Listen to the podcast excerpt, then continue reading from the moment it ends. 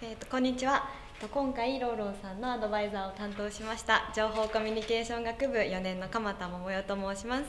3年の戸部麻子と申します。ローローさん私たちは親しみの気持ちとあと中国語の読みでランランと呼んでいますがランランはいつも優しくて穏やかな表情で私たちと一緒に話してくれてそういった時いつも私たちのことを和ませてくれますでまた今回難しい、ね、日本語の練習を何度も何度も繰り返してスピーチに取り組む姿は私自身ももっと難しいことに挑戦しようというふうに考える、えっと、そういった気持ちも持たせてくれましたしまた日本の文化について改めて考えるきっかけをくれましたそんなランランに感謝しています。日々の練習ではランランはとても真面目で何回も確認してきてくれてこれで大丈夫？合ってる？と何回も練習して熱心で えっとはい真面目で そんなランなんですが今日はとても朝から何もないところでつまずいてしまったりととても緊張しているようなんですが 今まで通りに頑張ってください。せーのランラン頑張れ。ありがとうございます。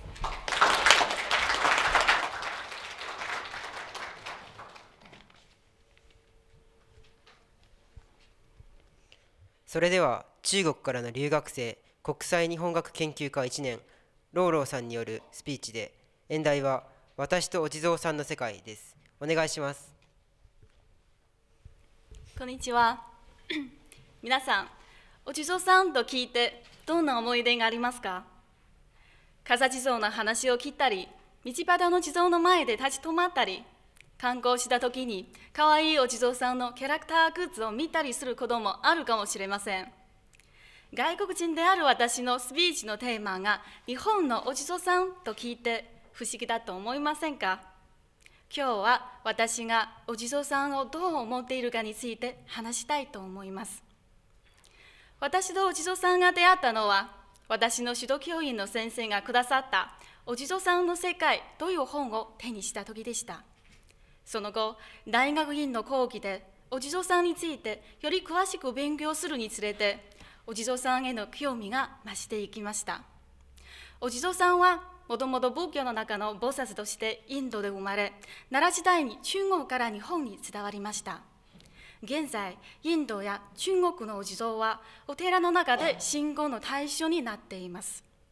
日本でも地蔵菩薩は同じように扱われましたが長い時間を経て身近な信仰対象としてお地蔵さんというと読み方になりました。お地蔵さんという読み方をされこんなふうに生活の中で大切にされているのは世界中で日本だけです。お地蔵さんと今の日本人の生活はどんな関係にあるかという疑問から私は最近5年分の朝日新聞の地蔵関連する記事をデータとして研究することになりました。研究のテーマは現代日本人の地蔵さんについてです。そして研究するうちに調べていくうちにお地蔵さんは2つの役割を果たしていることに気づきました。一つはご利益を願う対象としての役割です。新聞記事の中では、トゲ抜き地蔵、木漏れ地蔵といった家内安全や子供見守りや供養など伝統的なお地蔵さんだけでなく、新しく何々地蔵というのを作る例も出てきます。例えば、結婚式の幸福地蔵、石鹸屋さんの戦艦地蔵、歌の上達のためのカラオケ地蔵などです。この場合、お地蔵さんは人々心の中に抱いているいる願いを直接的に反映しています。ある日、私もいい修士論文が書けるように論文地蔵があったらいいなと思いました。もし論文地蔵があったら私は毎日お地蔵さんに手を合わせるでしょう。しかし、現実の生活ではいいことばかりではなく不幸や災害も起こります。私が集めた東日本大震災後の新聞記事の中では犠牲者の信仰と復興のな願うためのために地蔵を安置するという記事が全体の約48%を占めています。この場合、本当に苦しんでいる人々の心の中に抱い支える本当に苦しんでいる人々の心の支えになるという2つ目の役割が認められます。例えば2013年5月12日付の記事は愛媛県での復興を願うための愛らしい表情を持った微笑み地蔵の安置を伝え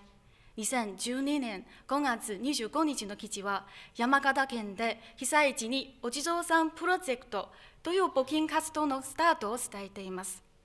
記事を読むと被災者たち記事を読むとお地蔵さんを作る側は被災者たちを励まし生きる勇気を持ってもらいたいという気持ちを込めていることが分かります。そして被災者の皆さんは悲しみながらも供養や祈りを通じて亡くなった人の魂を地蔵が救ってくれると信じるとともにお地蔵さんの力を借りることによって自分自身が前向きによりよく生きていこうという思いを取り戻しているようです。研究の過程でお地蔵さんは今も日本の人々の身近にあり現在も人々の心の中に抱いる新しい願いを反映したり苦しい時にまた前を向いて生きていこう頑張ろうという力を人々に与えているのだと気づきました。外国人の私は多分他の国から来た留学生と同じように日本での生活では自分自分の国と違う文化や面白い体験や素晴らしい発見などを探していくのではないでしょうか。私は古くから続くお地蔵さんの世界を起点として日本特有の民族性や文化などもっと理解しようと思っています。ご清聴ありがとうございました。